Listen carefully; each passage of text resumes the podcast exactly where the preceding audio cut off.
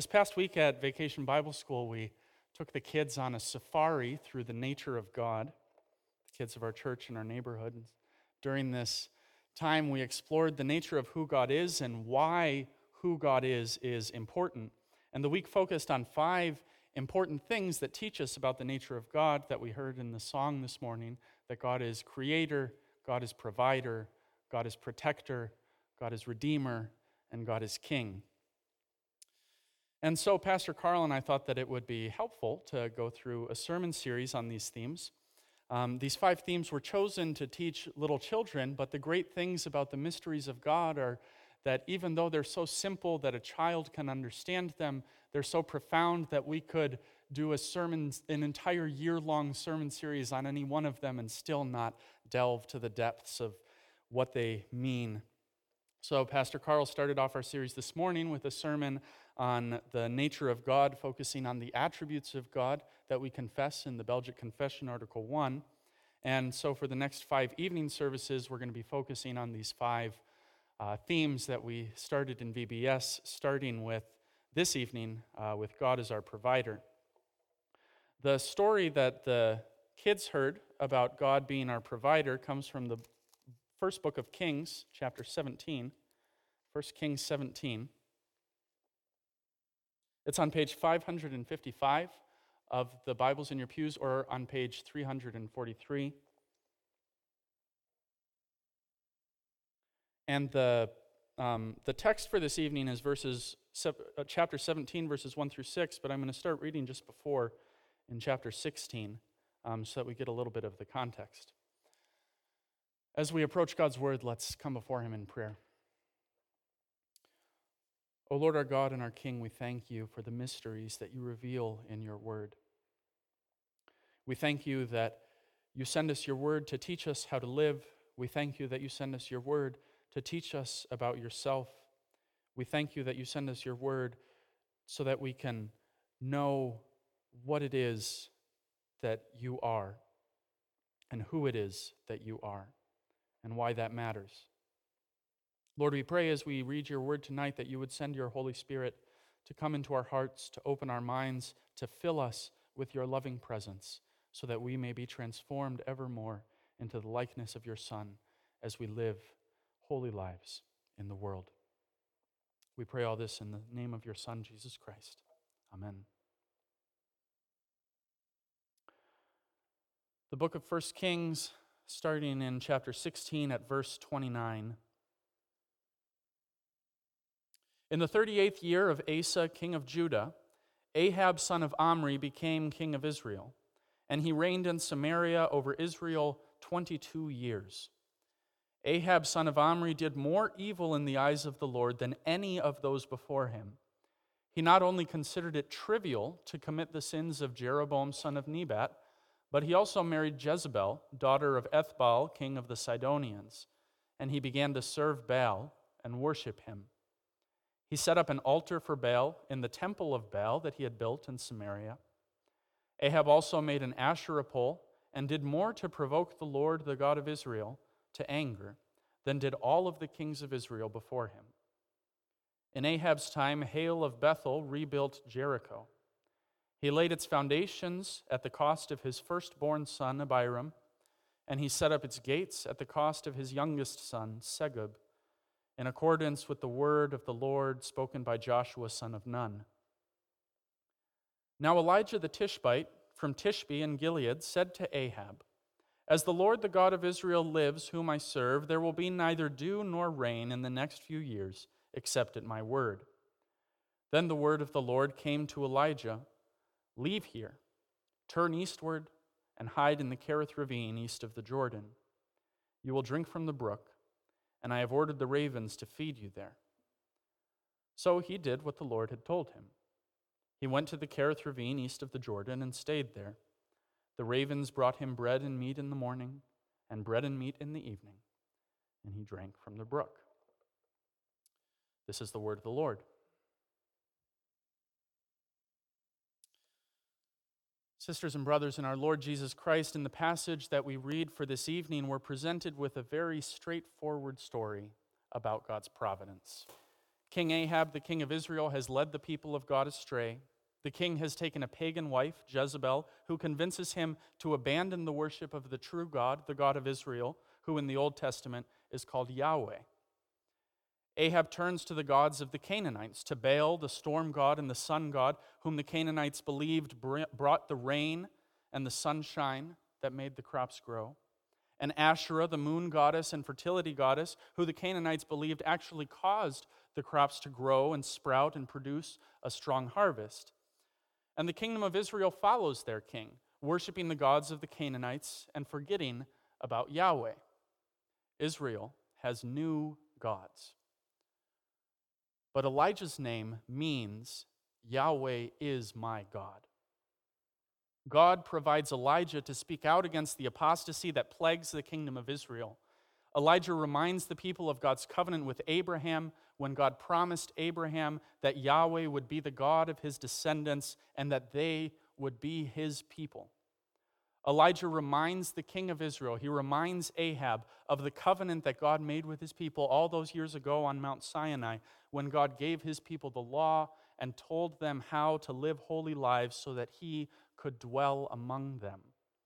And Elijah reminds them of the consequences of walking away from that covenant as well. Elijah reminds them of the curses that Joshua told them, that whoever rebuilt the city of Jericho would do so at the cost of his oldest and his youngest son, that if the people turned away from God, there would be drought in the land, that if the people ignored the word of God, they would be conquered by pagan nations and forced into exile. So in the face of these new gods, in the face of Baal, the god of rain, and Asherah, the goddess of harvest, Elijah tells Ahab that there will be drought in the land, that the skies will be shut up, not because of Baal, not because of Asherah, but because of Yahweh. The God of Israel is the true God, the only God, as we learned this morning from Pastor Carl. Hear, O Israel, the Lord your God, the Lord is one. There is no God in Israel but Yahweh. And Elijah reminds Ahab and all of Israel of this truth.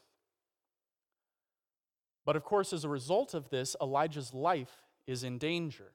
So God provides for Elijah as well.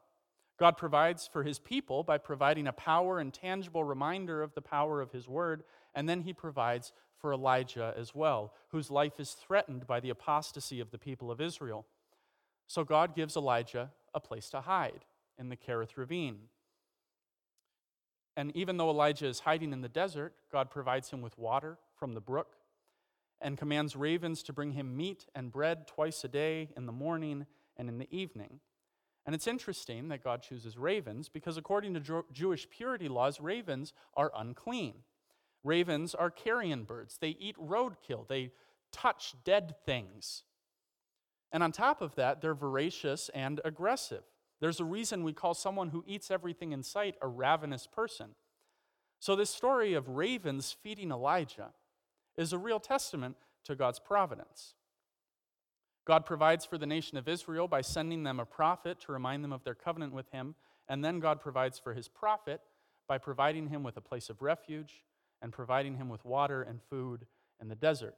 It's a pretty straightforward story. But it gives us an opportunity to reflect more carefully on how God provides for all people. It's God who sends the rain, and God who causes the crops to grow. The gods of the Canaanites, Baal and Asherah, have no power in the face of God's word. They're just statues. They don't have any ability to bring rain or to cause crops to grow. And when Israel turns to them and starts making sacrifices to them and sending their prayers up to them, God demonstrates his power by shutting up the heavens.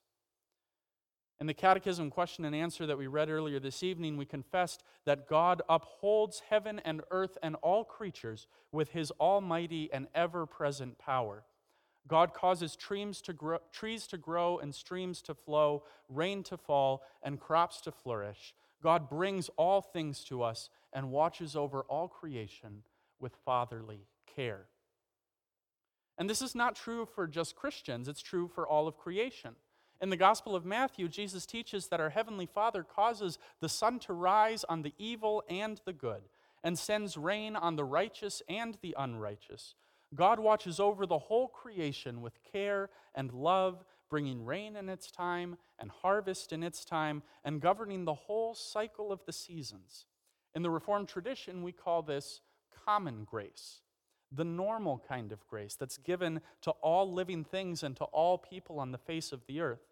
The grace of sunshine and rain and harvest and family and peace.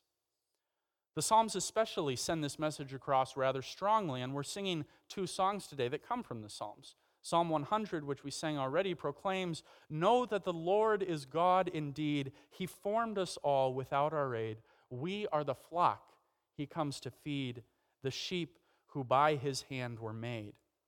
God forms us and gathers us and feeds us, and this is one of the ways that we come to know God and to learn about His nature. God is gracious and merciful because He provides for all of creation, even those who do not follow Him, even those who actively reject Him. Psalm 147, which we'll be singing after the sermon, makes God's providence in the creation even more explicit. With clouds, God fills the heavens. He sends the welcome rain. The slopes and hills are fertile with springing grass and grain. God feeds the beasts and ravens. Their needs are all supplied. He loves the meek who fear Him, but turns the proud aside. Just as God provided water and food for Elijah, He provides rain and harvest for all of creation, for all peoples across the face of the earth. God even provides for the beasts and the ravens, this psalm tells us. And this is a message that sits in stark contrast to the message of our culture, which often seems to tell us that there is not enough to go around, and that we need to stake a claim on what is ours while there is still stuff for the taking. The powers and principalities that govern our culture, the Baals and Asherahs of today, tell us to get while the getting's good, that there isn't enough to go around. Supplies are limited, so hurry in, get what you can, take care of you and yours, and then, if there's enough left over, which there never is, well, if there's enough left over, then you'd better save for a rainy day. We have all sorts of idioms that reflect this consumeristic culture of scarcity, in which we hoard and save and stock up far more than we could ever use while our neighbor sleeps in the street without dinner.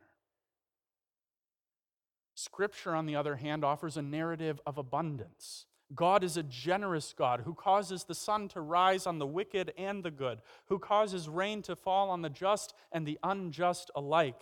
God provides food and clothing and shelter for the beasts of the field and the birds of the air and the lilies of the valley. So how much more will He provide for you? Jesus teaches in Matthew 6, "I tell you, do not worry about your life, what you will eat or drink, or about your body, what you will wear.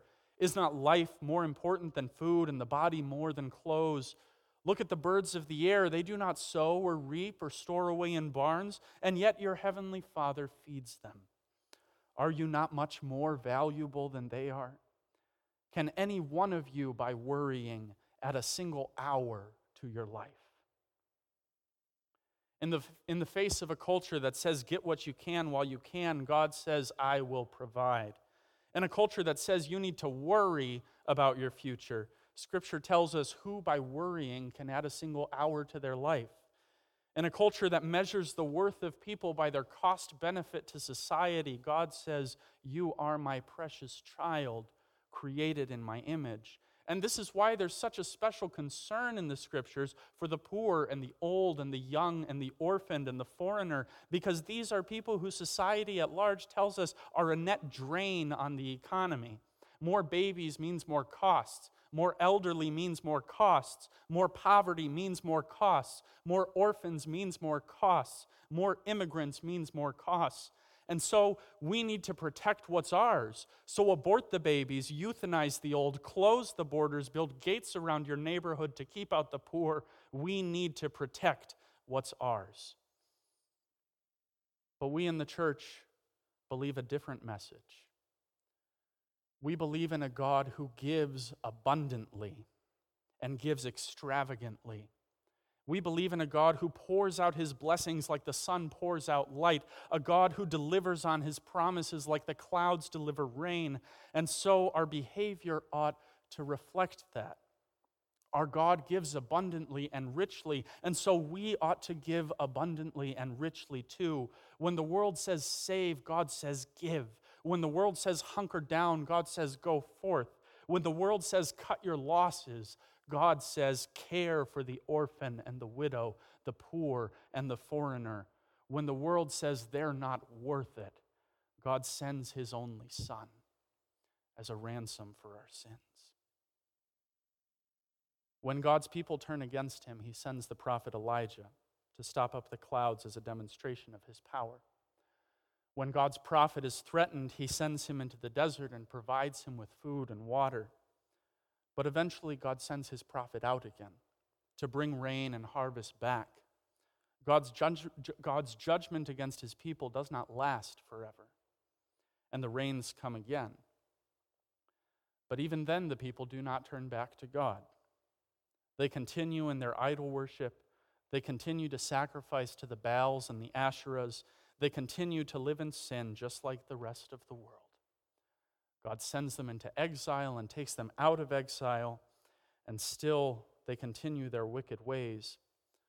But God is a God who is faithful to his promises. God promised Abraham, through you, all nations will be blessed. And God makes good on that promise, because through Abraham's descendants, God brought forth a Savior to the nations, the Son of God, Jesus Christ. God provides grace for all people through Jesus Christ, the Son of God.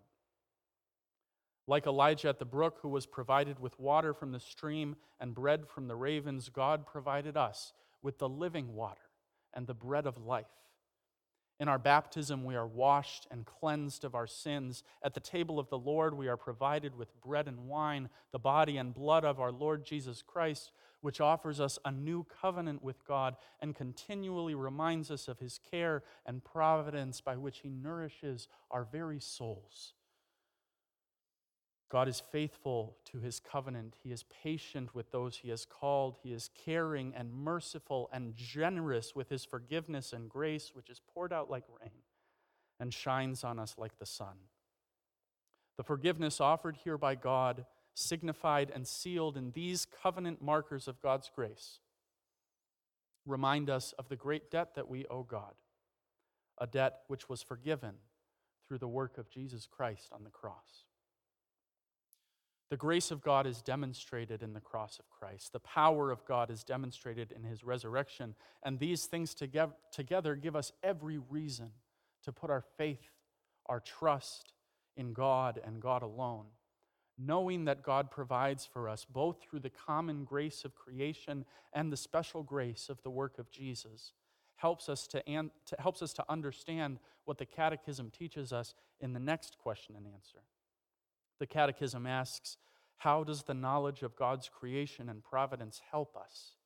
And the answer is that we can be patient when things go against us, thankful when things go well, and for the future we can have good confidence in our faithful God and Father that nothing will separate us from his love. All creatures are so completely in his hand that without his will they can neither move nor be moved. Things don't always go our way.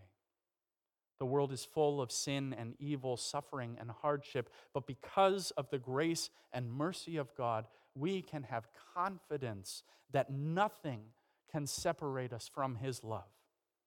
And as we heard this morning, this love of God is so high and broad and deep that we can't even completely understand or grasp it. The love of God expands beyond the borders of our imaginations, breaking the boxes that we try to put God in, overflowing beyond the walls of our churches into the communities around us.